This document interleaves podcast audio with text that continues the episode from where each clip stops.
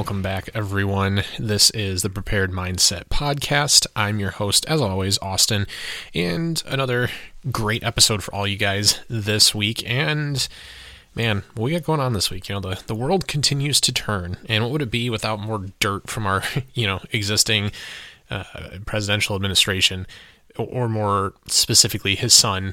And if you guys haven't seen the news, this is just straight off of like the Fox News website because it made me giggle uh, drug photos on Hunter Biden's phone prove that he lied. And this is according to, according to the De- Department of Justice, which is just awesome, right? In an election year, your son, who's already like the the point of so many issues for you and your press people and your administration, and now they proved apparently that he lied, which is just wonderful and exciting and I mean, albeit hilarious, right? Uh, so it's uh, you know uh, the politics pieces. It gets a little bit old. It gets a little bit con. I, it's just it's stupid at this point though you got to kind of pay attention to it and laugh where you can to kind of keep from crying because unfortunately we are at the whim of many of these people and it's important to understand you know and we talked about this uh, in, in, our last episode right we had jason we had uh, beard mohawk on talking legal battles talking gun laws talking legislation and the the democratic process and the importance of voting and things. And these are the people that run our country.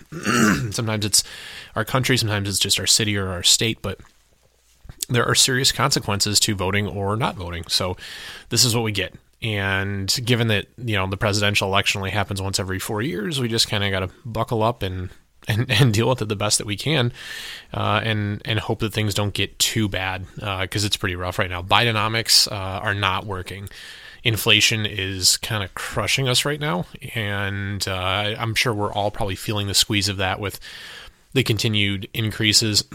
Excuse me, guys. Uh, the the weather here basically swung about 30 or 35 degrees um, from Friday to today. So I am not doing the greatest. Um, my body is not happy with me. So, uh, but yeah, our our economic state sucks. Uh, they're chasing down our gun rights, and they're also trying to actively put ammo manufacturers out of business. So things are tight right now um, for everybody. So that's why it's really important to make smart decisions and train the best that you can. And we're going to talk a lot about training in this week's episode. We're going to talk about proficiency and performance. Uh, our guest this week is Rob Epifania. And, and Rob, I man, I want to apologize if I've just butchered your last name. I think I got it right, but there's a really, really good chance that I didn't. Uh, but Rob is uh, a, a, competitive shooter. He's one of the cadre over at Orion Training Group. I believe he's a grandmaster, so he knows his way around a pistol, and he's probably hit the range a time or two and probably gone through his share of ammunition. So, we're going to talk all about shooting, we're going to talk about training and performance, and probably a whole bunch of other stuff. Should be a cool conversation, honestly, because I am not big on the competitive side of shooting. There's this really wonderful, or I guess uh, what has become to be uh, recognized, right, as a dichotomy that exists between the tactical side of the, the, the gun world, right, and the competitive shooting side. And for a really really long time, we had the tactical guys telling us that what they were doing had nothing to do with competition, and that none nothing that was going to work over there was going to work for the tactical side, right? and vice versa, right? The competition guys, oh, that tactical shit, it's not going to work for you, uh, blah, blah, blah, blah, blah. And, well, you know what? The truth ends up kind of lying somewhere in the middle with all of it. Now you see that we have a lot of things from both worlds that are borrowed and uh, we're better for it. You know, it's it's kind of the narrative is that when we compromise and come together, uh, we can achieve a whole lot more. And that sounds really, uh, I guess, uh, hippie ish, right? Uh, but here in this community, like we we do a really really good job of dividing ourselves and fighting over really really dumb shit all the time. So when we do have the opportunities to come together and we do have the chance to learn from one another, it's actually usually a really exciting because it doesn't happen as often as it should. But B, some really really great things happen because we have very smart and very talented people on both sides. So this should be a really cool discussion. Very much looking forward to getting into all of that, uh, hearing everything Rob has to share. And if you guys are somebody who's or interested in shooting competition, I'm I'm hoping this will be very enlightening for you. Uh, and if you're not interested in shooting competition, uh, which personally I am on the fence about the value of it for me and my time and things like that. Uh, I, I, look forward to these discussions. We've had a couple competitive shooters on the podcast in the past. People like Matt Pranka. You guys can go look up that episode, X Ray Alpha. Uh, Lindsay Dew, who was on very recently, she's actually a competitive shooter. Uh, she's not a grandmaster, but she's a competitive shooter and she works really hard at it. And that's honestly, if you're just working on developing yourself, that's all that really matters, guys. But should be a really awesome conversation before we get over to this week's discussion, you know, we have to say thank you. Uh, actually, had a, a, great phone call this morning and this afternoon with a couple, a couple phone calls with our sponsors. And as a sponsored podcast, their support goes so much further than you guys might even imagine. Right? We are very fortunate to work with some awesome, badass companies, and uh, we just have to say thank you, right? For two reasons. One, because we should, and B, because you guys need to be aware of these companies and the work that they're doing there out in the space and how it can impact you. So, first, I want to say a very big thank you to the team over at Custom Night Vision. If you guys haven't been keeping up on things on YouTube and especially in the night vision conversation, Kevin over at Custom has been putting out some really, really good YouTube content recently, doing one, uh, a tube shootout. So, you know, comparing the common tubes that we see on the market. So, not just Photonis, Elbit, and L3, which are the three huge manufacturers that we all know and appreciate here in the States, but also the I think it's the NNVT, those the Chinese tubes that we're starting to see come to the United States at a much, much reduced price. So you can actually see in, in a variety of environments, not just one, but in a variety of envir- environments how they perform. So if you are somebody who's really strapped on the budget side of things, you'll see, hey, am I really sacrificing, you know, a lot going from the NNVTs to the Photonis or Photonis to Elbit? And I think if you guys check that video out, you may be very surprised that the Photonis Echo tubes they're actually pretty good stuff for the money. Additionally, did an awesome video. I loved it. Comparing side to side all the common lasers on the market right now, some including the full power versions. so uh, PEQ 15, uh, the Raid that Wilcox makes, also the Steiner DBAL D2, which everybody raves about the Illuminator on. Really, really cool to see the side to side to side performance on a lot of those units. The guys over at Custom are doing absolutely outstanding work, and I cannot recommend them enough. If you're in the market, if you are looking to try and get into your first set of night vision, whether it's a PVS 14 or a Tonto, uh, you know, BNVD 1431 Mark II, DTNVSs, any of that stuff, head on over to customnightvision.com. And if all the crap I just spewed out, all those models and things, you don't know what any of that means, still go over and check out the website. They have a great insight chat function so you can reach out and talk to somebody at custom if you don't know what the best housing is for you a single tube or dual tube you know they're going to be there. They're going to be able to support you and answer all of your questions and give you the most transparent purchasing experience possible. Big big thank you to everybody over at custom night vision also want to talk to you guys about HRT tactical gear. If you guys are looking to get into a plate carrier for the very first time, maybe you're seeing things on the news, maybe you're hearing whisperings from some of your friends. You used to think they were crazy, but now it just sounds like they knew what was going on all along head on and over to hrttacticalgear.com. You can pick up plates, you can pick up medical gear, you can also pick up their plate carriers like the rack, the A-Track, and the LBAC plate carrier.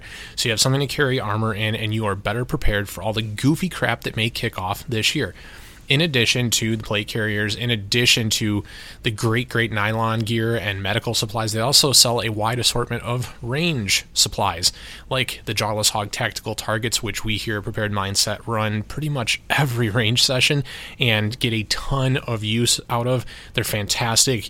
They also have their AWLS web Weapon Light, AWLS Weapon Light, which you guys should check out, man. Even if you're just looking to swap out the light head onto something like an Arisaka body, they have all this stuff in stock, ready to rock and roll. HRT is a fantastic company down in Ohio, just a few hours away from us here, and a fantastic dudes doing out, uh, outstanding work, really. Head on over to hrttacticalgear.com and check it out for yourselves. Lastly, I have to say thank you to Jonah and the guys over at 100 Concepts. Garrett, Pierce, Jonah, They're all doing incredible work and they are on the rise, man. They're moving into their own building, they're making moves, they're dropping new merch updates and things. It is outstanding the light caps, the scope caps. Uh, they dropped their Pro Cap model in September, which was to me a really, really big improvement over your standard scope cap with the anti reflective device built in.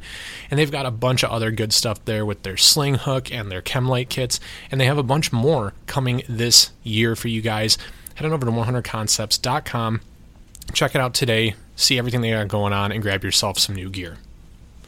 So big thanks to all the sponsors and you guys. Honestly, without their support, we would not be able to make this podcast what it is. And sincerely, if you guys are like looking to get into new gear, and I feel like that's kind of something we do in the shooting space, uh, the, the more involved in shooting you are, the more often you're buying gear or buying new gear. Uh, and, and sometimes that's not always a thing, right? Sometimes you shoot a little bit, but you're very tied into the other things, like learning small unit tactics, like learning CQB or radios and things. So you're tied into the community, right? But you don't shoot a ton because it's really not your thing. But I feel like no matter how you're involved, you're just you're buying new gear all the time, and we want to make sure that we steer you guys in the right directions. Go check out those awesome companies that are supporting us, so we can pass all this great information on to all of you via our podcast.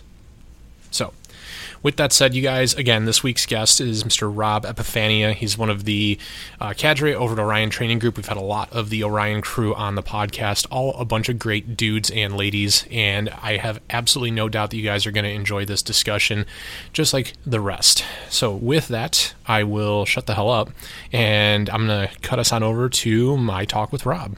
Here we go, guys. Hey, Rob, how's it going, man? Welcome to the pod. What's up, Austin? Thanks a lot for having me. Appreciate it, man. Yeah, I don't uh I'll be honest with you, I don't know much at all about competitive shooting sure. or the the nuance and things that they they go along with that. And I'm actually, and this may be surprising, not that great of a shooter either. Uh, so having having you come on and be able to join me for a discussion around, you know, how not to suck it at shooting, uh, I'm I'm I'm interested to hear where I'm I'm going astray here because I, I try to practice a lot and then I get to the range and it's like, hey, this is crazy. I still suck. So, uh, you know, getting into all that good stuff, and I'm sure a lot of our listeners are trying to learn. Um, and even uh, Lindsay, right? We had Lindsay Dew on a couple episodes back, and she mentioned that she uh, she she learns from you and and everything, and uh, you're doing very wonderful and magical things to make her suck less. I think is the way she put it. So uh, happy to have you on here, man. Uh, let's let's start with you, uh, sir. Uh, who who are you, and how did you get to what you're doing today? So so my name is Rob Epifania. For the people who don't know me, um, I've always been a high performance athlete, athlete. So played basketball, played volleyball, basketball, high school and college, all league, all that kind of stuff. Uh, volleyball in into my working years um, 2010 got into an accident which kind of ruined the ability to play uh, high level sports that like that that required a lot of cutting a lot of jumping all that. So i got into shooting in 2011 i saw some some classes that that were being hosted by me uh, uh not by me by, by modern defensive training systems. Um, Chris Fry's the owner was the owner of that at the time. He's still the owner now, but he's working in Vegas. So I saw some classes offered around my area. I said, "Hey, this is uh, this is something I can get into that shooting I could be very good at. I can reach probably the top levels of whatever it is, and and not have to be the most athletic person on earth to be able to do it." So I started taking my first class with him was a carbine class. So I took that and I loved it and I got obsessed with it and me kind of like a lot of people who are high level competitive shooters we get obsessed over things. We have addictive personalities and i took every class he offered for about a year and a half. So Damn. pistol rifle shotgun knife courses everything you could think of. In the process i, I worked on getting my instructor certifications uh, from from you know just the basic nra stuff. And i started helping him through that time I helped him through 2019 when he went to when he went to Vegas to head Progressive Force Concepts. If you guys have heard of that company, um, great opportunity for him. And I started competing in 2018. So along this whole time frame, I started training with guys as as uh, as a student that blended both performance-based shooting and tactical defensive style shooting as well. Um, and the main thing that I started hearing from them was that when you are a high level competitive shooter or performance based shooter, you have more bandwidth, you have more ability to think and make better decisions in the field. So that started to getting my that started to get my interest peaked because I've always been an athlete, and and this looked like it was the next opportunity. Um, in those classes, I was I was the guy you didn't get a lot of attention because you were generally performing towards the top of the class, mm-hmm. and it it kind of prompted me to go to hey well let's see how far we can go competitively. Let's let's take it to the next level and see see if we can get to the top of this thing. So i started competing in 2018 at that time i also started my company which is that that logo back there spc systematic performance concepts. And i started doing classes for myself originally as a supplement to the classes that chris offered. And then they started ended up taking their own spin based on what i had started learning through my own classes that I took as a student and as my in my competitive endeavors as well. So started competing in 2018, uh, achieved Grandmaster in USPSA 2021, and I've been performing on a national level ever since. So closest I've gotten so far is 12th in 2022. So that's awesome, man. It's fun, man. That's, I mean, for being competitive for only really, I mean, it's not only six years, but I mean, that's a shorter span of time. I mean, I've been shooting, you know, since 2016, 2015, something like that, maybe. Yeah. Yeah. And I'm not nowhere even close, man. Like, uh, that's, that's awesome. Uh, was there, so when you go ahead and you're talking about like competitive shooting, is that, is that three gun or is that just, is that just pistol or, uh, is it like a mix? Uh, I don't know if, I, I really don't know if the classifications are are broken down to any specific uh, discipline or I, I don't even know what you would call it really. So in my in my case, I am only shooting action style action pistol, which is basically USPSA, USPSA, IPSC. Those those types of disciplines are what I compete in. So it's largely pistol. I did some casual three gun competitions when I was it was like I think it was 2010, 2011. They had like a zombie shoot three gun. So it was like a fun shoot, and you got to shoot the yeah, guns and all that shit. Like, and it was it was fun, man. But but that was that was what I considered very very casual participation. I didn't know what I was doing. I thought I thought I was cool because I you know I took a couple classes and I you know it was just a it was a fun way to do it. So I didn't really when I got serious, it was 2018. I, and like I said, I didn't really, I didn't compete in matches in between that time. Um, 2018, I just started doing pistols. So I did Steel Challenge and I did USPSA. Um, Steel Challenge is essentially basing a lot of skill set on your surrender draw, which is wrist above shoulders, mm-hmm. and transitions. So you basically shoot five strings at five pieces of steel. Um, and you get your four out of five best times added up for score. So it's a very simple sport. It's a great sport to get into for for people that are looking to get into a little bit more uh, low key environment. It's a little more family friendly. They also have a they also have a bunch of rifle divisions. So they have 22 divisions, 22 pistols, 22 rifles, uh, that kind of stuff. And it's essentially drag racing with guns. So it's it's it's fun, but yeah for me, it started to get a bit boring because I like the running gun aspect of USPSA. So you're so, you're you're solving, you're creating a plan, you're solving a problem, and then you're executing it to the best of your ability at that moment in one time. So going through the the whole uh, development, right? Going from like learning how to shoot and then deciding you're gonna go competitive and things. What are what are some of the things that you ran into that like you immediately not necessarily immediately but have learned are just not they're not it? You know what i mean is like you see a lot of guys as soon as they get into shooting right especially today right like oh man i want to go fast. Like i want to go fast. I have to you know what? That's i got to get a 2011 that's it That's the only reason that guy's faster than me, you know, is because he's got a staccato and I can't afford a staccato. Uh, or, or, you know what I mean? Like shit like that. Because I feel like we, you see a lot of that stuff. Like when I started shooting, I was absolutely convinced for the first two years that the reason I didn't shoot better was because I didn't have like a Glock 19 with a compensator and an RMR. And if I did have those things, I totally would have shot better. I, I understand the now that in the no, I just I sucked and I needed to keep working on stuff. Uh, but I mean, what? Are, how did that look for you? Because I know 2011 was kind of a. I mean, I don't want to date either of us here, but like it was a little. It was you know it was a little while ago. Yeah, yeah. So so gear gear and guns. Uh, that's one of the things that's not it. I mean, listen, the things the things that you choose, they have to work well for you. They have to be reliable. But outside of that, it's really how you train. And you'll see this in a lot of people. They'll they'll they'll solve problems by buying guns, by buying different guns, thinking like you said, this is it. Like I bought the I bought the 2011, that's it. But all they learn is that they just spent a lot of money and and they didn't get any better. They might get a little better as a function of a little bit of a nicer gun, but not it's not going to make the big difference, quite honestly.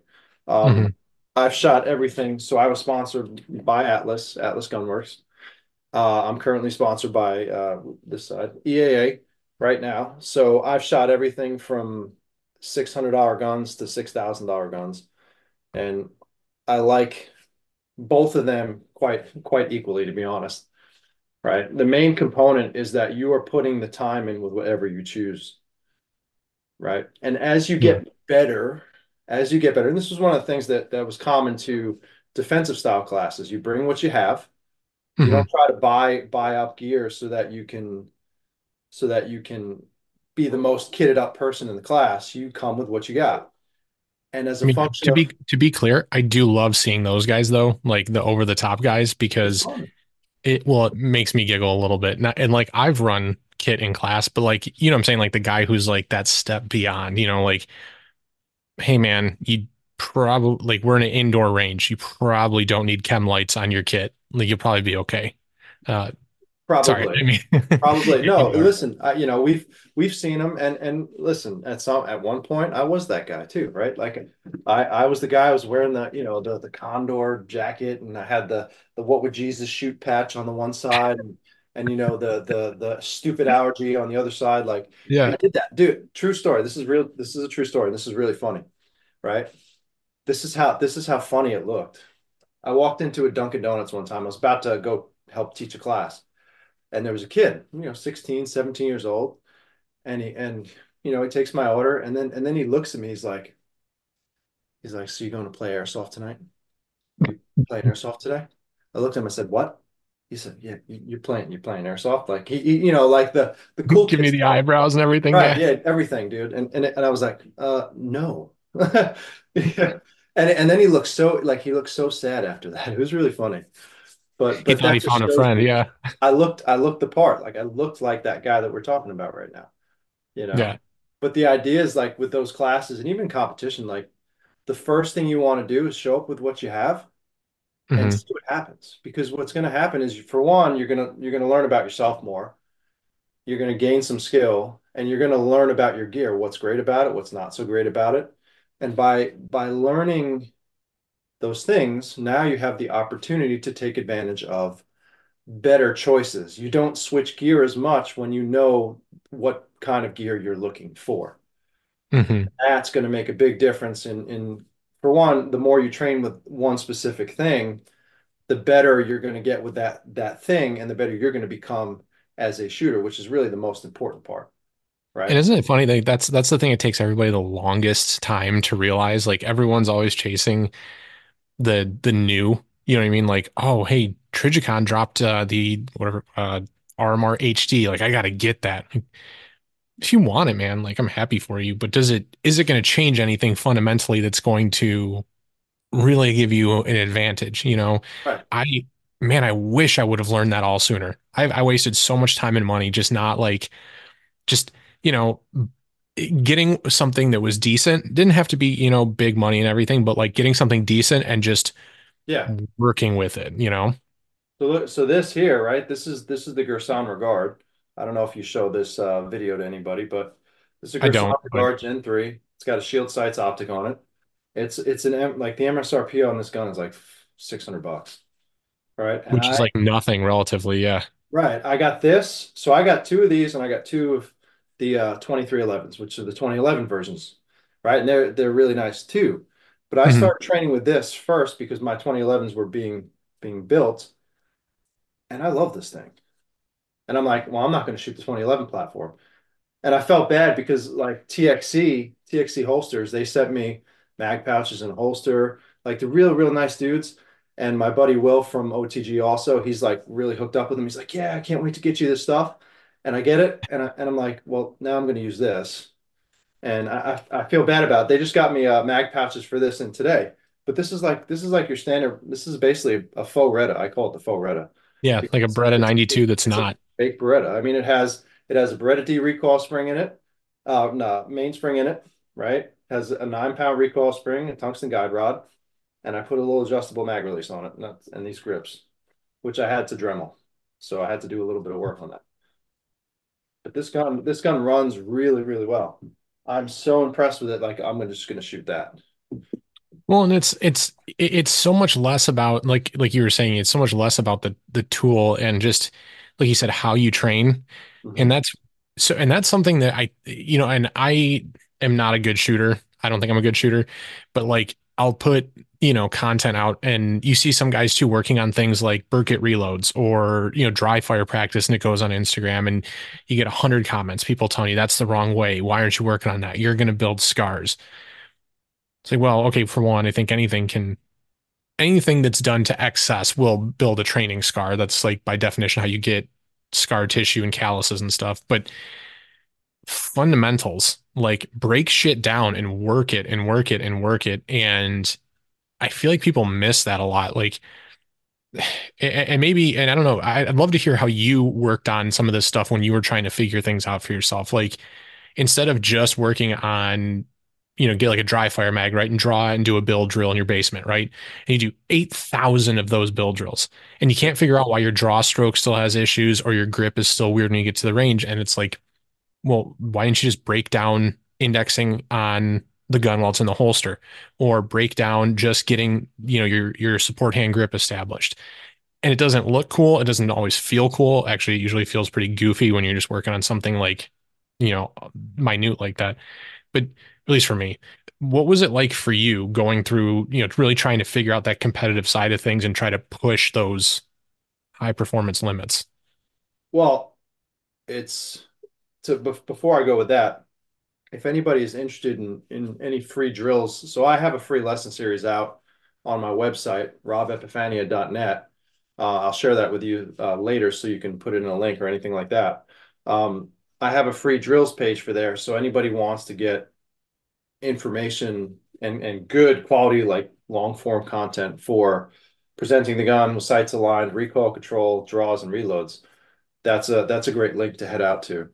Um, you just put your email in, it'll, it'll send you them one by one over the next, I think it's the next couple days, and and you'll have the chance to play around with all that stuff. But just like you're talking about back then and even today, it always starts with with the fundamental work. So one thing one thing I heard heard when I was studying performance, mental performance, all that, um, Michael Jordan, he was he was my idol as, as a basketball player, right? He's the GOAT. I don't care anybody says LeBron can go lick my ass. Michael's the GOAT. Yeah, yeah, I, I agree. I agree. But so Tim Grover was his coach. He's got two books out, Relentless and Winning, both excellent books, read both of them. And the thing that stuck out to me when it came to how Michael Jordan practiced was every session that he did, whatever it was, he started off with a chest pass. Every session was a chest pass. And the most basic thing you could do in basketball is the thing that he did. And that's how I started to shape my training in itself. So for me, I did trigger control exercises. That was the first thing I did. Uh, in in and to this day, I still do the same thing. And I personally do it strong hand only, weak hand only before I put two hands on the gun. Just because I get the opportunity to work the trigger reasonably mm-hmm. hard and and and understand what kind of structure my my strong and support hand have to have in order for me to press the trigger aggressively without having the gun move. So even to this Yeah. day, that's what it is. But the my my style in general, and people you'll see you'll see this in any video that you see of me, is to really get into the the details of what's happening on a pretty granular level. So so my day job is in the plastics industry. I'm a mechanical engineer.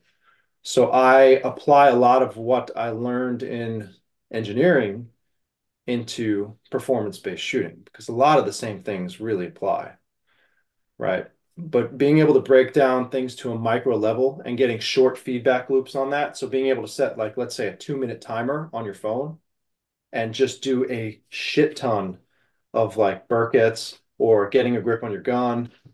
Those things pay off huge dividends in a short amount of time if you do them frequently. That's a Yeah. big, big difference there. Yeah, and I I struggle with the reloads especially. Like I, I notice that more than probably anything else is I mean, 'cause it's all it's all de depre depreciating, right? So if you go several weeks without touching it, you're gonna tell when you go to the range. Reloads more than anything. I have issues, uh, you know, spotting the mag well. I have issues, you know, just across the board.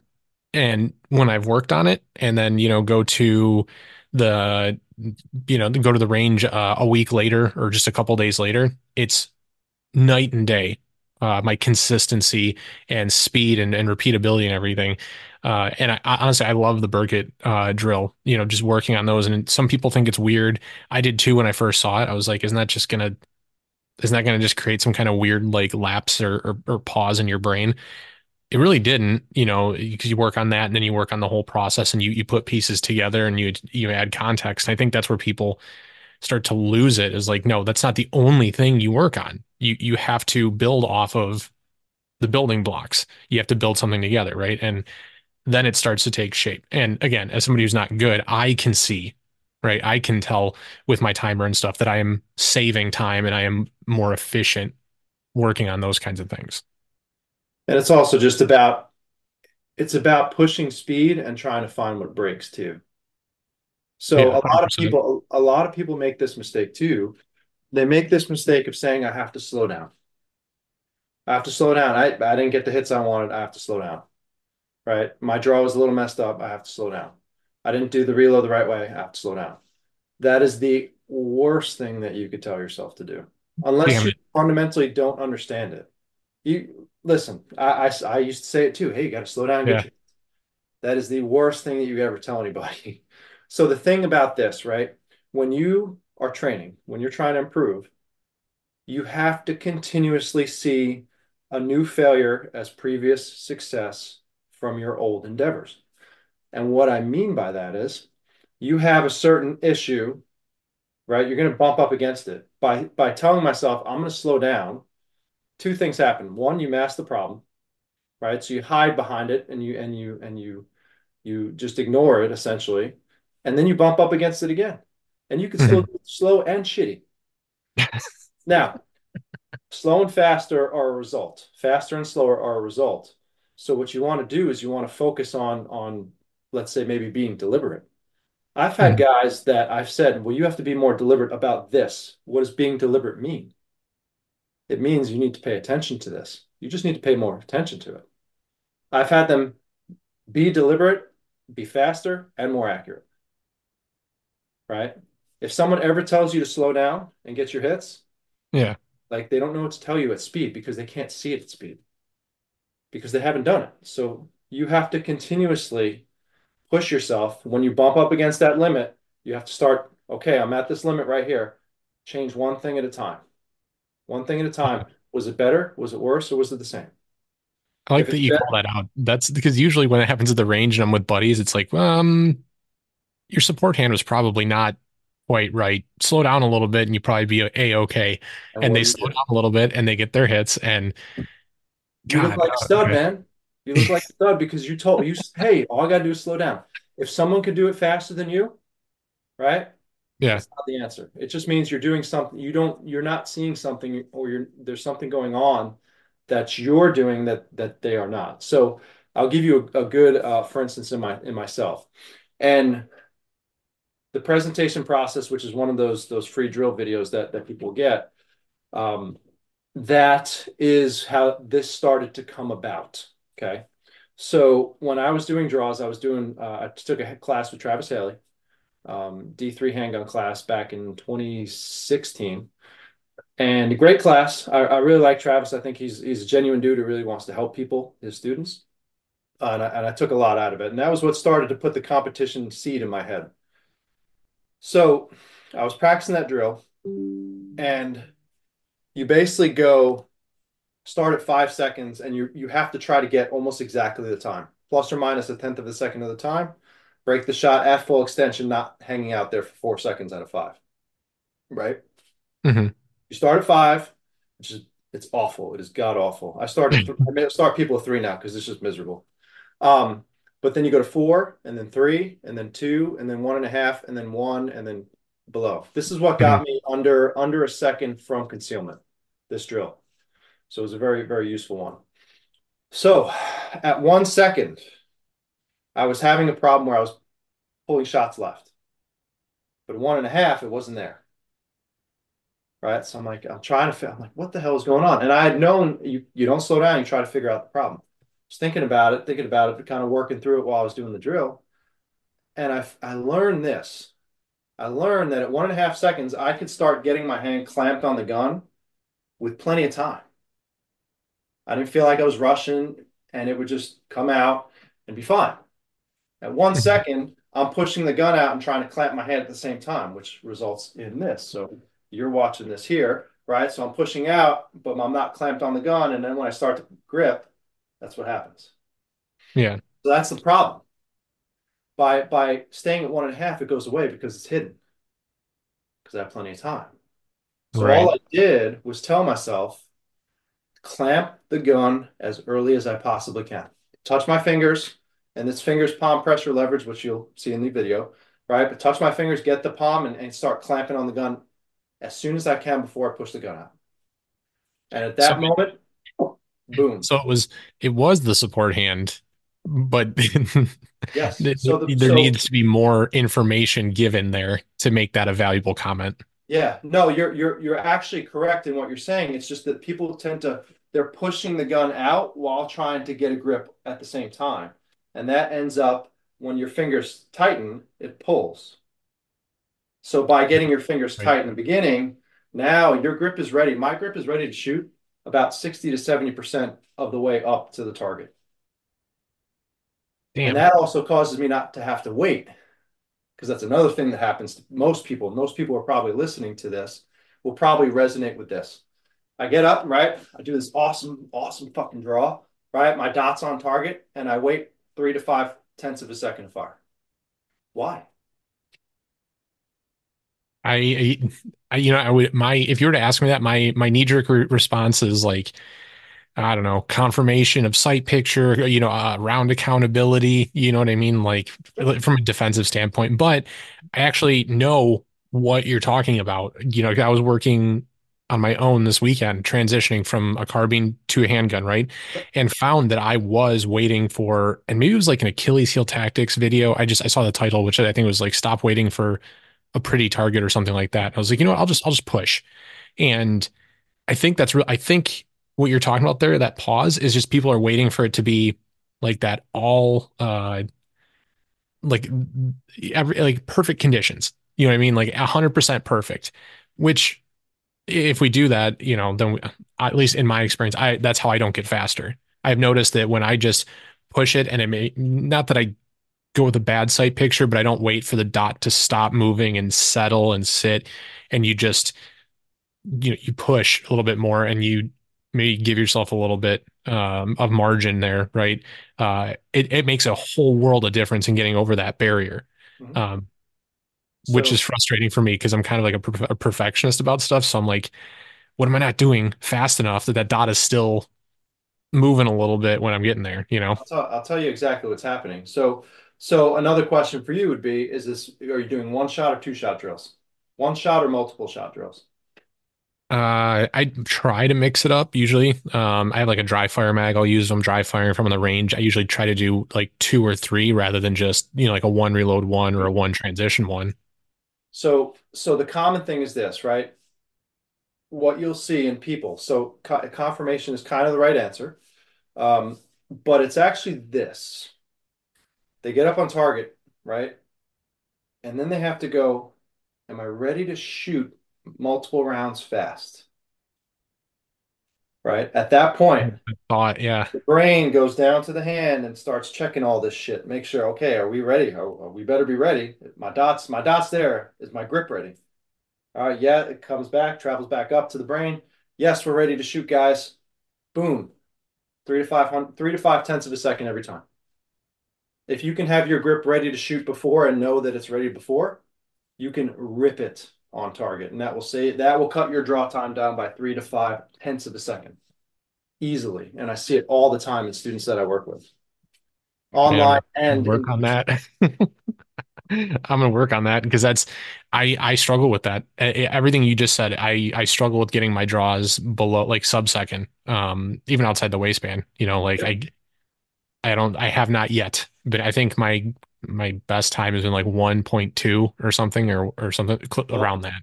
I'll tell you what, we're gonna give you some stuff today that's gonna gonna help that and help everybody else too, right? The one so that's a, that's a big component of it. Where your 1.2 is I guarantee you that'll start to bring it down to, to one second or below for just to start, probably.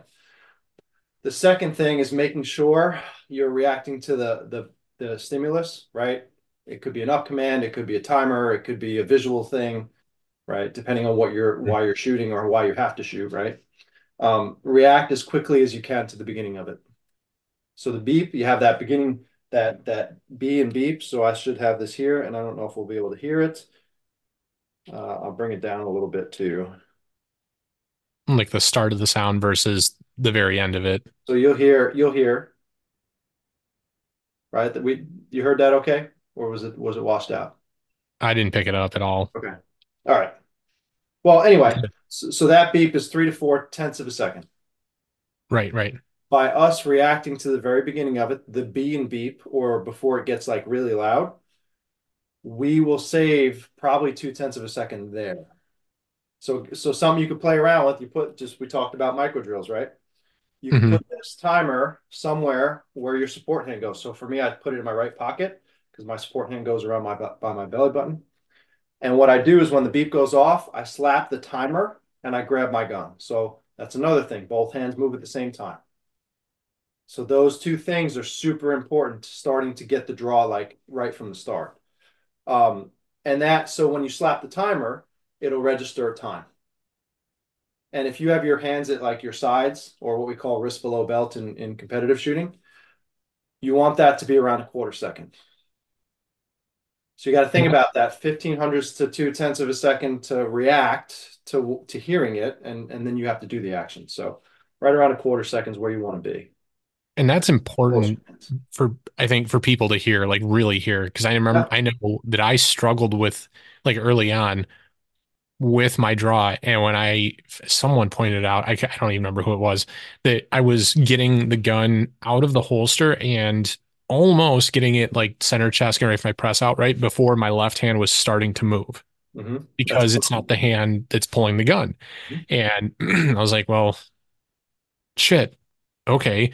And it, so it got a little bit faster. I would like index, I would do this really goofy, like I'd like cant my hand in the same position, uh, my, my support hand, and I would index it like off my chest and and it kind of worked because it, it forced me to bring the gun together right and uh and and start to fo- you know form that grip and then push straight out and then actually i think it was uh blake that that on a video was like why don't you just bring your left hand over to the gun and start forming your grip sooner like I, I, I don't know.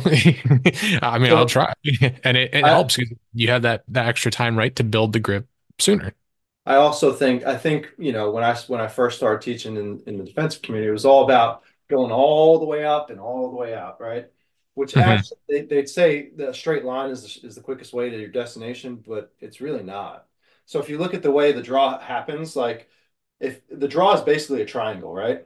So I was just going to so say that, yeah. If you go straight up and go straight out, that's a longer distance traveled than if you travel across the diagonal of a triangle. News of the triangle. Right. Yes. Exactly. so so that was the thing too. So so what I tell people um, in terms of where their where their support hand should be. If we're talking about outside the waistband carry, the belly, the the wrist crease in their left hand, if they're right eye dominant, is right around their belly button. Okay. Right? So that Yeah. basically looks like right we're here. So then as soon as the gun comes out, it collects right under the dominant eye, and you can just present it up straight. There's no side to side motion. It is literally straight up to target.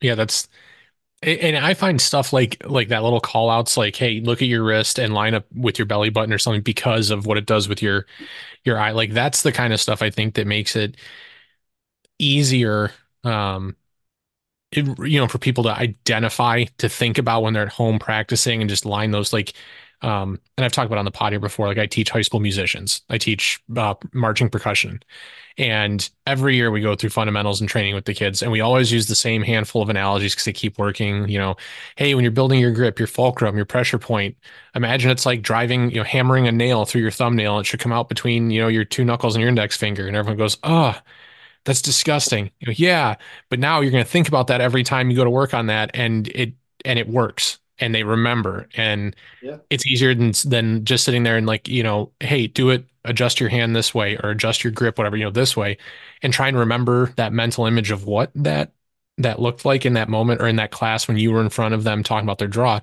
Now they have something physical they can reference to on their body, and it's it just to me it's easier. It's one of those like smart educator type things. It's it's just a, it's an index point is what it really is. It makes it very hmm consistent, very easy to remember. So even something with reloads. So one of the things that I came up with as far as cues on on reloads was imagine that you have a rubber band attached to your mag pouch and it's stretched out to your support hand. So as soon as you decide you're going to initiate the reload, you hmm snap and grab the mag and bring it up. Yeah, I struggle with that. So so well, you know, and they're they're part times for this. So my part time for doing that that whole thing, right? Grab the get off the gun, grab the mag, bring it up to the mag well, and stop with your your finger touching touching the bottom of the grip here, hmm right? That the time for that with uh with a you know a competition rig would be a half a second. That's when I'm trying to do that. And Damn it. I know, I know I I'm have not there, but anybody who's watching this, if you go to my my YouTube, you know, it's just Rob Epifania. I have I have a uh, a YouTube short where I was doing uh, reloads and, and the timer is picking up the the reload time to seating the mag, and it was like 0.55, 0.58, something like that. so let me let me ask you with with reloads, right? Because this Oh, is there was and I I mentioned this point in my intro that I recorded, but like for a while there we had this like dichotomy between the competitive world and the tactical world and like people didn't want to cross over and stuff. So now we're starting to see things that were in or have been popular in the competitive space in the tactical space. Things like angled mag pouches and stuff, right? Where where there's no, you know, bungee retention or Velcro flap or anything like that. We're just understanding the laws of, you know, physics and friction and understanding that your mag's not for sure going to fall out unless you do something dumb. But does that kind of stuff in your experience, like, is that really, does that give an advantage that, or is it just, you know, personal preference? I like running a 30 degree magazine for my pistols. Um, but that's also because I'm a little bit chunky and, you know, my gut gets in the way and, you know, it, it just makes things more comfortable. But does that kind of, because we're always looking for, I don't say ways to cut corners because that sounds shitty, but like we're always looking for, do it. That's all. yeah, yeah. That's that's what that's what you're looking for. You're just looking for you're looking for a more efficient way to do it. And yes, those things help. So by trying to reduce the amount of actual excess movement that has to happen hmm in your body, you greatly improve the consistency of what it is that you're doing. That's draws, that's reloads, that's movement, that's literally anything. That's anything we do, right? So, so if I had the opportunity to set up gear in a way that would let me be successful, whether it was for duty, duty, competition, concealed carry, whatever, why would I not try to set it up that way, right? Right. Now, could I could I do reloads real fast with a with a really straight up and down pouch? Yeah, I can. But why? Why why why should I if I don't have to, if I have the opportunity to to adjust that? Right? Because what happens is with all that kind of with all that, your body starts to have to to make different adjustments from a physiological standpoint that you wouldn't have had to done do before. So an angled mag pouch, the whole purpose of an angled mag pouch that's more center line, that's raked back, that's to make your wrist angle straighter when you're doing a reload. That's the whole purpose of that. So your wrist doesn't have to break and your shoulder doesn't have to rotate to try to get the mag out. That's why if you see someone who has their their mag pouches, they're not like this, but they're like this. You see, like they really have to like. I, I never understood that one. The angled forward mag pouches. That's like a that's starting to be a thing too. That's a that's a. That's just that's a knowledge gap. That's all that really is.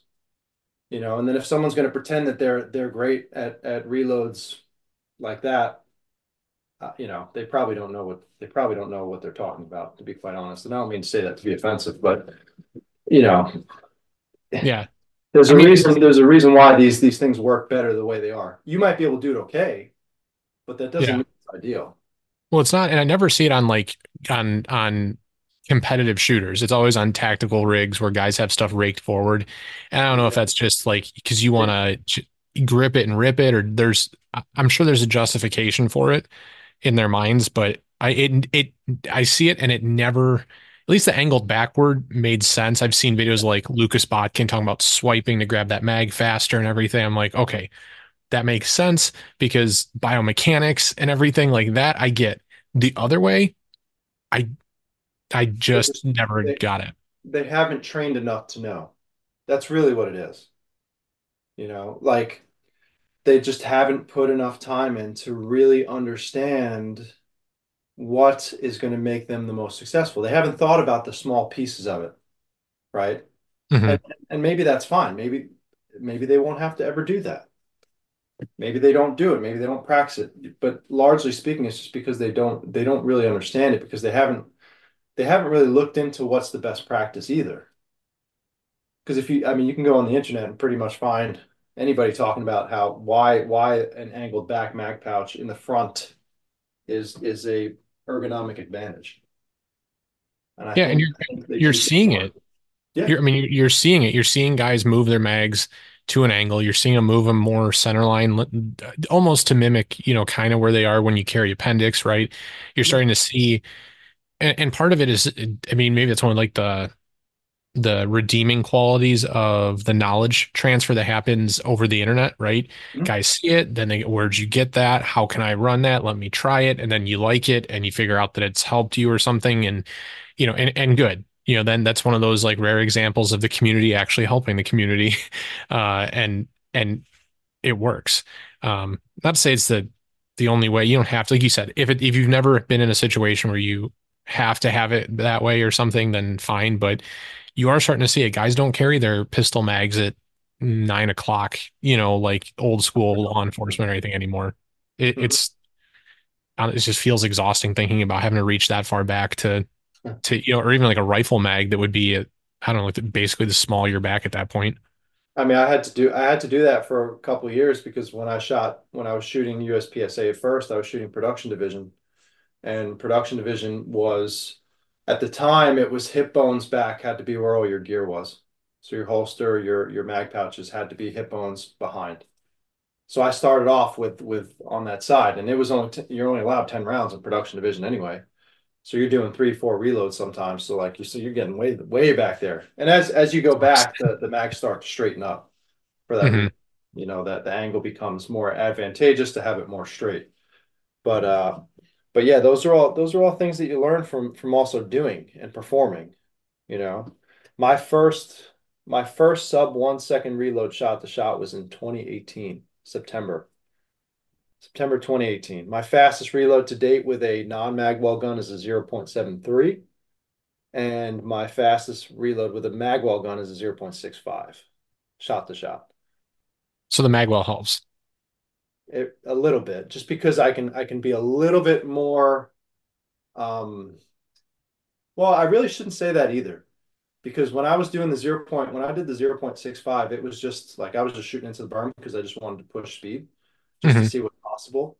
Whereas the 0.73 I was actually shooting a target like to be reasonably accurate. In two shots so it was a two reload two format in there whereas the other one was just a like shooting to the berm reload shooting to the berm because I just want to see how fast it was possible to do it. I mean, for some of it, I I I think some of it's theatrics when people talk when people start talking about like you have to get a mag well, you have to have you don't have to do anything. But I also will say I think that the guys who are like some of the absolutists on the other side of that says mag yeah. well in this gun. Yeah, I mean you don't you don't have to. And that's that's I mean it, it to an extent a lot of it I think is personal preference and the the absolutes, right? You have to have a magwell if you want to run fast, right? Or you you know you absolutely don't. I mean, does it really do, does it really matter? People get really torqued up, and I'm, I mean, you have the internet, you've seen it. Guys get really bent out of shape over the dumbest shit. I had um, I think it was I don't know, it was a couple years ago. Uh, I put up a video just doing reload drills, right? And I think somebody tagged you in it. I remember because uh, I just met Jared, had him on the pod where with Yeah.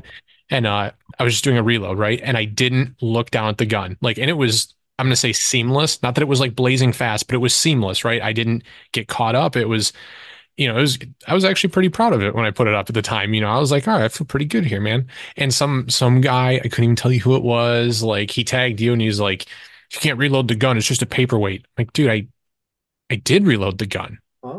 And I think you just commented on it and you're like, I look at the magwell and you, you know, if you can get the gun back up and running, that's what matters. And, and this was years ago. I, I want to say it was like 2021 or something like that.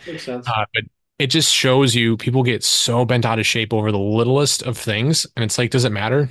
Like, look at the magwell, don't use your peripherals, use your direct eyesight. I I, mean, I, I don't know what your experience has been with stuff like that. Like, when you reload, do you deliberately look down at the gun? Is it yeah. something where your muscle memory now? I mean, So, so I'll say this, and this is the way I put it.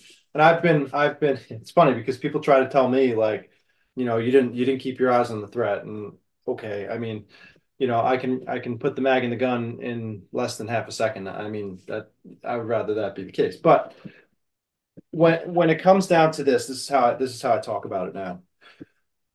What is the priority of what you're doing? Right? If you are reloading a gun that's empty and you, mhm. you are not moving to cover, right? because that would probably want you'd want that to be your first priority, but let's say you couldn't do it. What is the most important thing? How about get- getting the gun back up and running? Getting the gun back loaded. It doesn't matter what happens if you don't have the gun loaded. So taking that fraction of a second to look the mag into the gun is huge, right? See, Same this thing is for me. upsetting. This is upsetting because I used to be one of those guys. I was like, no, man, you want to use your vision so you can, you can, you have eyes on the threat and so, and maybe it was the same post. I remember somebody was like, what, do you- why, what's going to change? I'm like, I don't fucking know anything, everything. I mean, the world turns, you know, like it, I, I don't know. You know, I was like, I was very convinced that that I was doing the right thing by by not looking at the uh by not looking at the uh, magwell when I was reloading. I was like all about it. I like I spent a lot of time learning how to do that without looking at it. And I and I could do it without looking.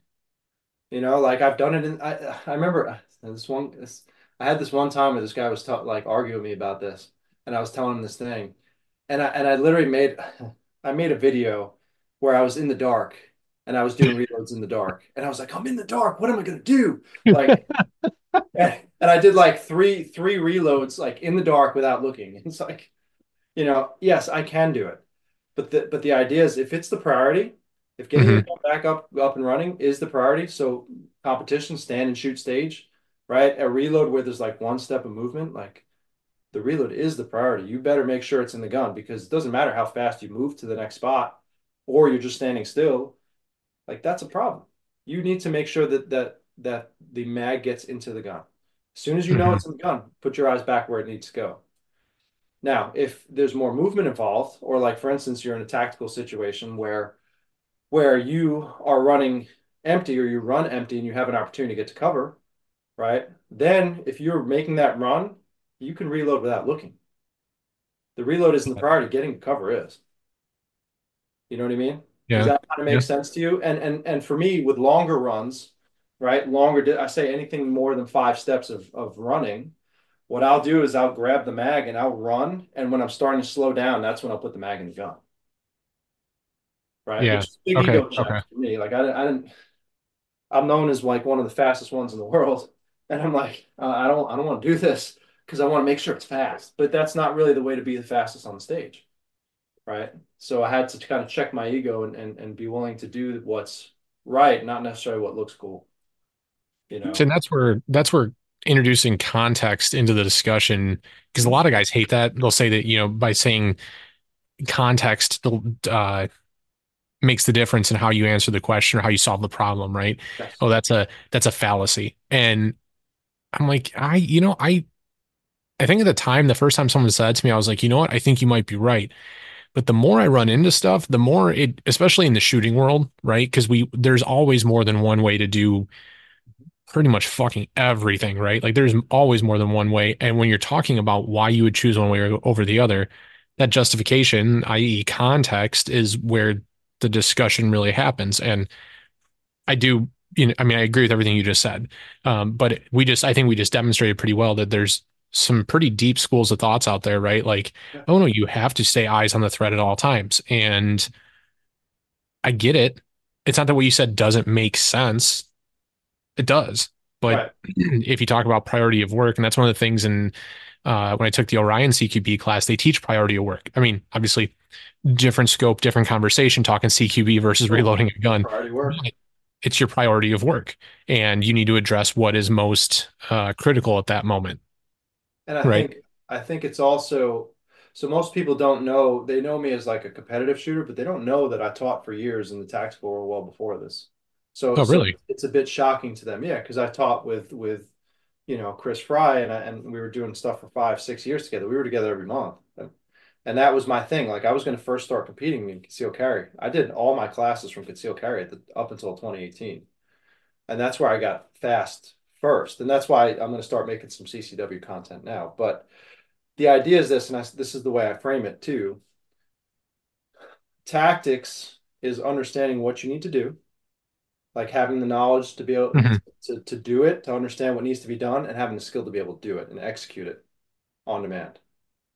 Right. That now, the tactics of shooting a competition stage score as many points as you can in as little time as possible right? That that makes sense. So that so certain things are going to shape the context and the skill set and the tactics that you use to accomplish that.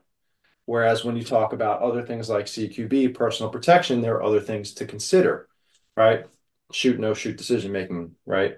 Uh, cover concealment use in CQB, room clearing, all room clearing techniques. So if you, as long as you have the proper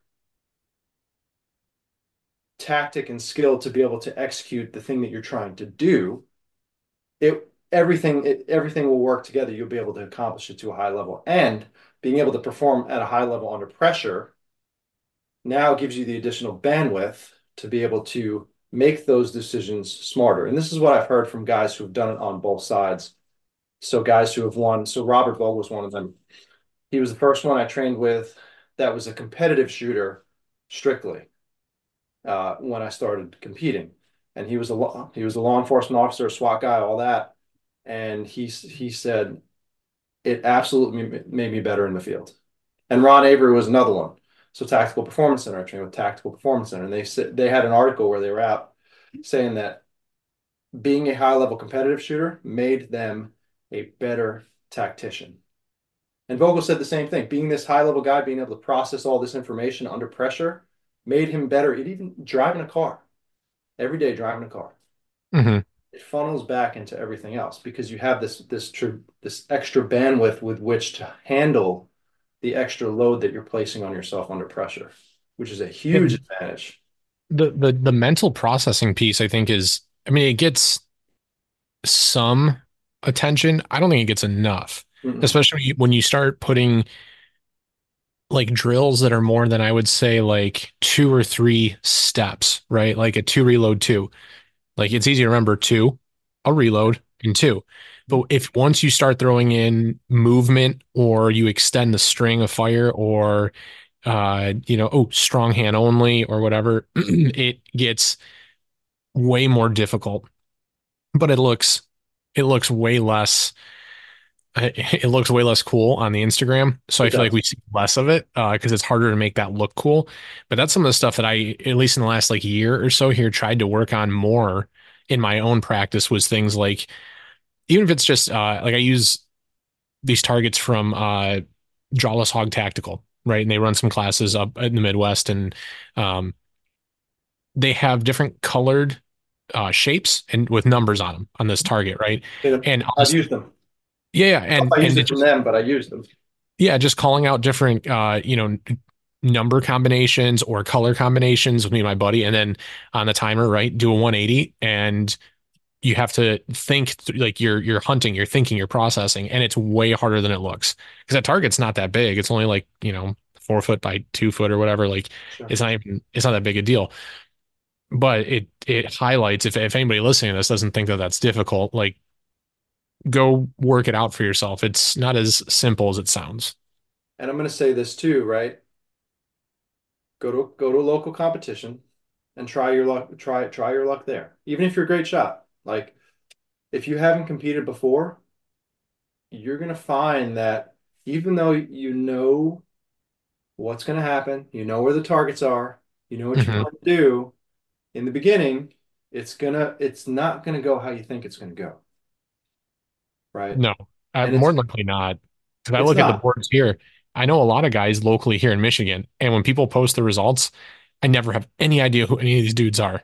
I'm like, who the hell is this? You know, like I don't know. It, it's it's funny. Like the the people that you know locally that you think are great tactical shooters are not necessarily great shooters. No. And and it's also because law enforcement, military, and, and the tactical realm, in most cases, they view a miss as highly penalized, as death.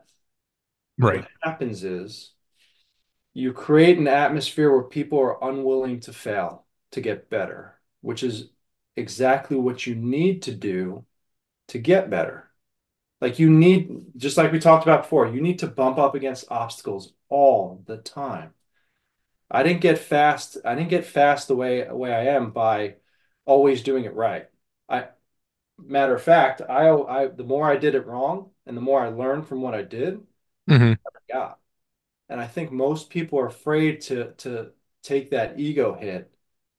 And it's also being trained. It's being trained into them. And I understand why, because listen, it's it's a big problem. But what if you had the opportunity to fail in training and learn from those failures so that in a real encounter, you have the success you're looking for?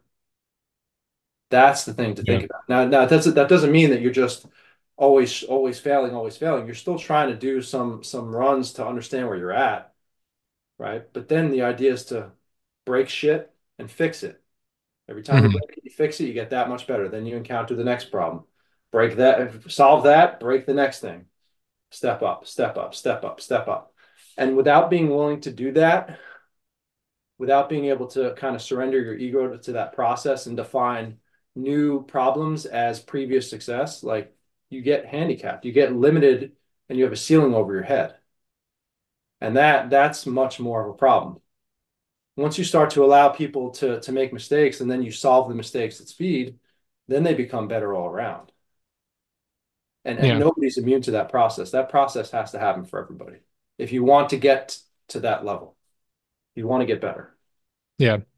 And so maybe does it make sense then? Because this is something I've talked about before with friends and stuff, is maybe that's that's that has to play a bigger part in how you plan your practice and plan your range days. Like, are you focusing on, you know, hits and accountability, or are you actually trying to get better, trying to push limits, push time? Um, because I mean, and you've mentioned ego a couple of times. I feel like sometimes you get that buddy that just wants to bring you out to the range and demean you, you know, like, Yeah. oh man, you're slower than me. Oh, you know what? You got close and you missed. Sucks, man.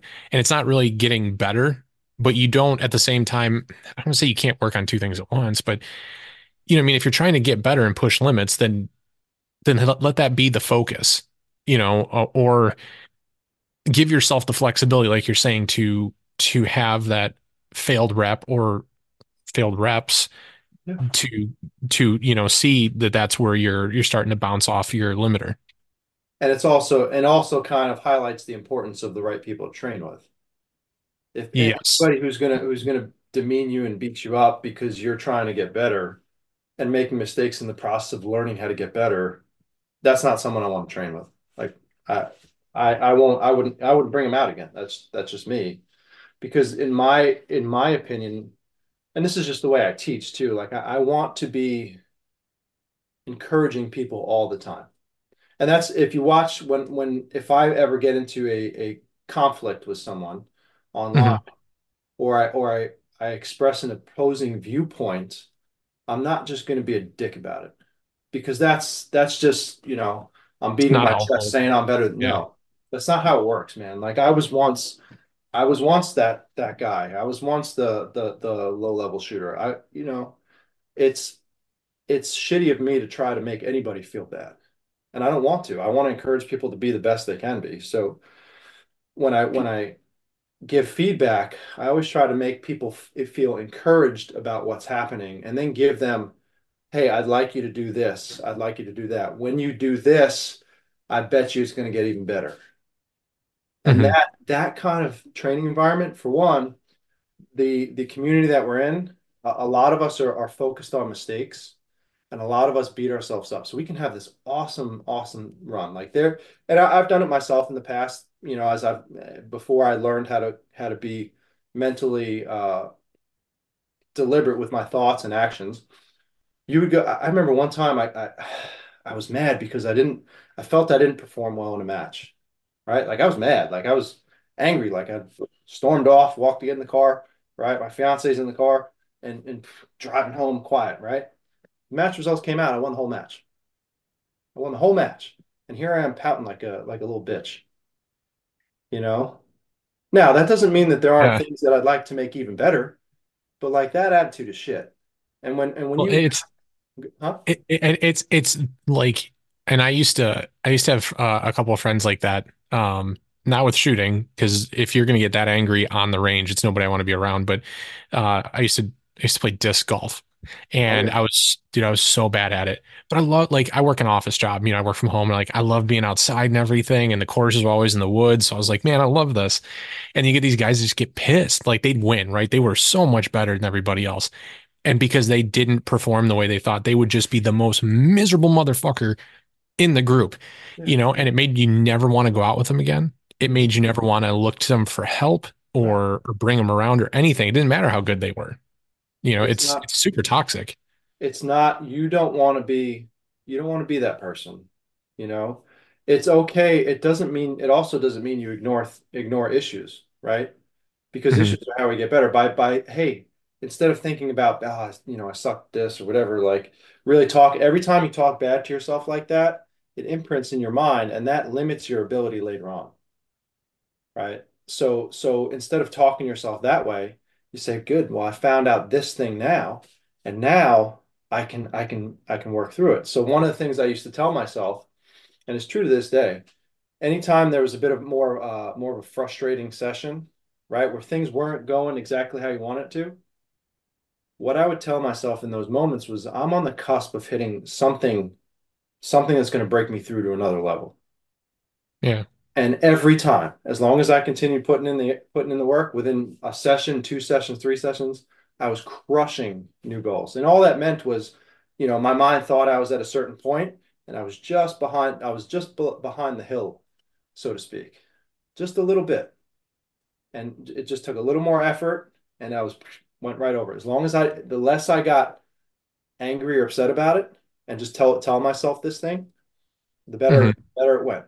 And I tell you to Yeah. this day, I shoot I shoot my I shoot my best matches when I've been pushing myself hard in training and making and make mistakes in training. The day like it could be the day before. I'm making mistakes in training, but I'm learning from those mistakes and I'll shoot my best match the next day. And it it's it's it kind of shows too, I think, you know, like, like I know when I'm when I practice and stuff, if I'm if I get upset, you know, even just dry practice stuff, right? Like get up like wh- what the fuck am I doing? Why have I had three draws in a row where I'm on, you know, it just it's like I got two left hands, you know, and I'll like eh, I'll just walk away. I'll walk away for like 10 minutes, Yep. go eat half a sandwich Mhm. or, you know, go play with my dogs or something and then come back and, and Crush like it. Yeah, like I will just sit there and otherwise I'll sit there and I'll stew and I'll brood and I'll be pissed and I'll get angry and I actually get like worse. Like it never gets it never gets any better Well, because then, yeah, I was going to say then then you're you're you're operating on a highly emotional state. hmm And shooting is not one of those things where you could take a highly emotional state and use it to your advantage. You can't. It requires too much finesse, Yeah. right? You're playing basketball, you're playing volleyball, you're playing football. You get angry, that makes you a, a, fucking terror, right? Because Yeah. you because you Yeah. run faster, you jump higher, you, you know, you hit harder, right? So it could be potentially, it's still not as valuable, but it's it hmm could potentially help you in the moment, right? And some people are just angry in general, and and and in the beginning, that's the that's the only fuel they have, so they have to use it. But in the long term, that does not work out well. And that's that's why I don't. Uh, I think it was uh, I had uh, Ian Strembeck from Rune Nation. I think I, I'm Okay. pretty sure it was him that I had on the pod. And we were talking about uh, jujitsu Mhm. and self defense, and I think he he said it was like the guys he can't stand the guys that say you know oh man when I'm when I get there man I'm, I just I see red and I just go for, I'm like this is the dumbest shit ever. Self defense anything. Like you you just you see red you you black out you blank out. You don't you don't process.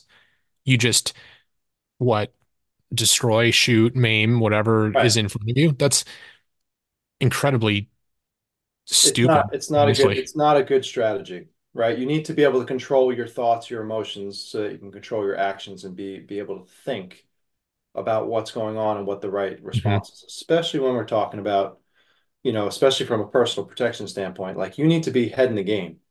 You can't you, you- listen when it's time to act, it's one thing you have to you have to act decisively and with aggression, right? And and with all of your ability, but you still have to understand what's what's going on.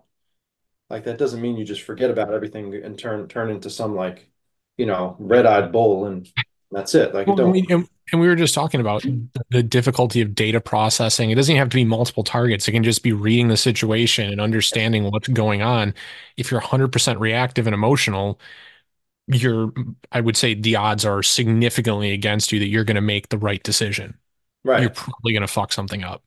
And even from a training perspective, by being getting getting that way, being highly reactive, you're just damaging your self-image from being able to do any more. And you're probably just going to continue to drive drive home like the the negative thoughts that you're you're having.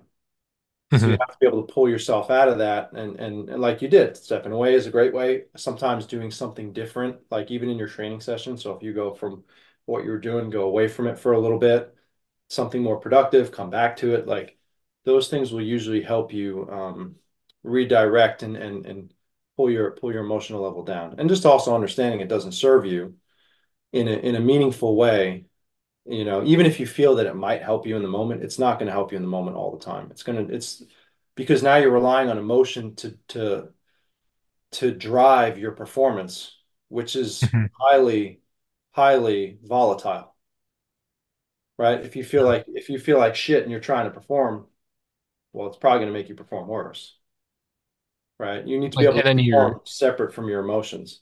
and you're completely dependent on that then. If you decide that that's how you're going to motivate yourself you're going to generate that that I don't know Yep. level up or whatever you know I just got to be super angry. Like I mean what if you're sick? What if you're not? You know what if you're sad?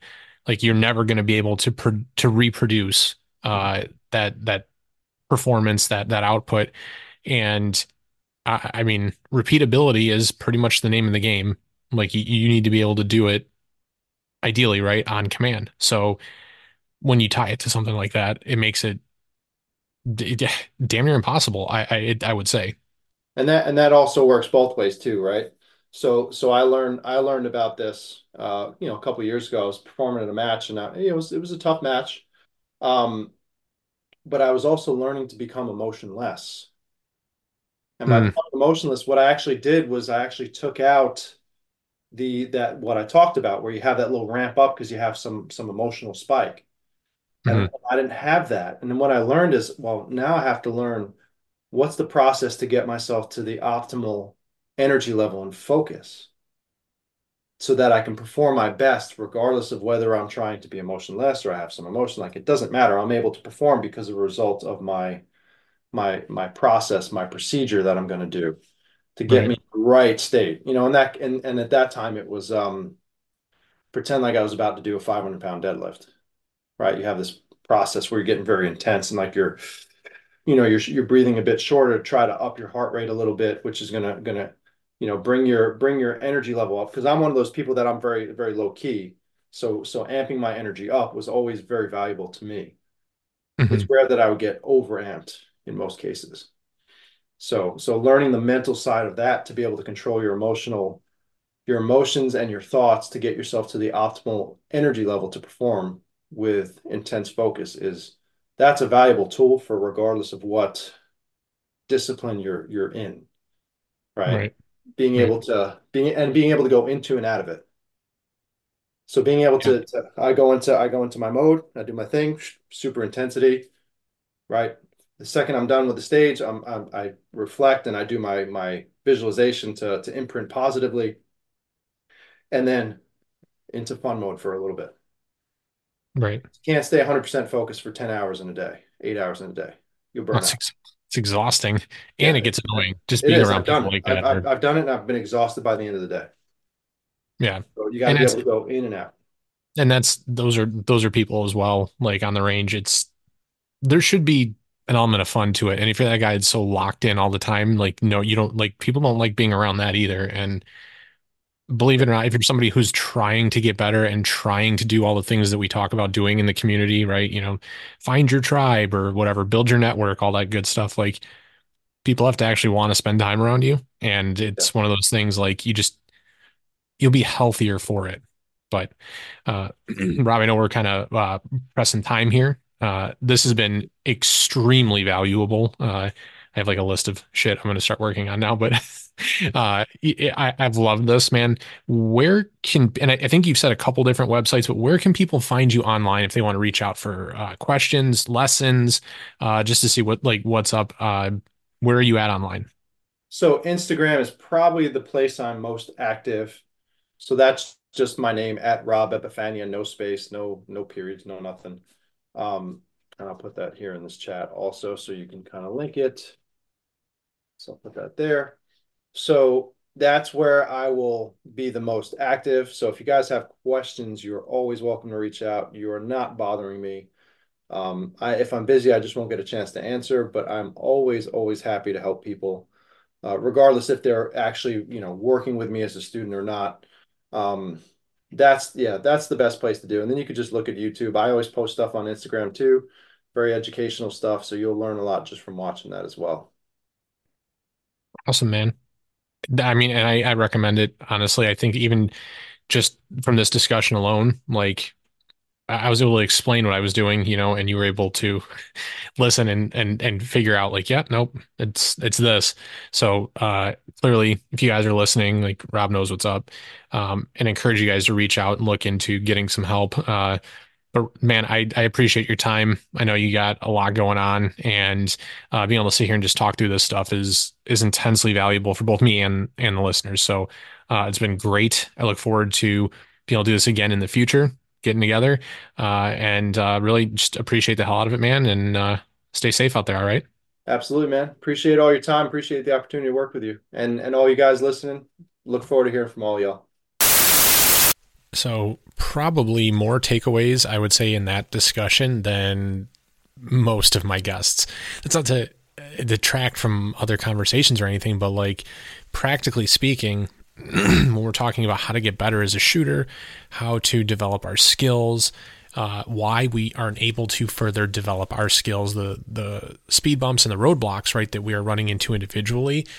A lot of that stuff was what we just cracked into, right, in this conversation with Rob, and it's awesome because now I got like it sucks because I'm actually recording this and it's like very late in the evening while I'm doing this outro and I'm doing editing. I got to go to like go to bed to be up early for work and everything, but it like has this this this inspiring like impact on me where I want to now like put the belt on and dry fire for like an hour or work through this stuff. So I'm definitely going to be looking into you know the the free training links that uh, he provided, which I will include in the the show notes. But I, I definitely definitely urge you guys to check out you know Rob's training, and I know he offers online lessons, and a lot of people are. are are good shooters, right? We got a lot of people who listen to this show who are good shooters. There's a lot of good shooters out there, but there are very few great shooters.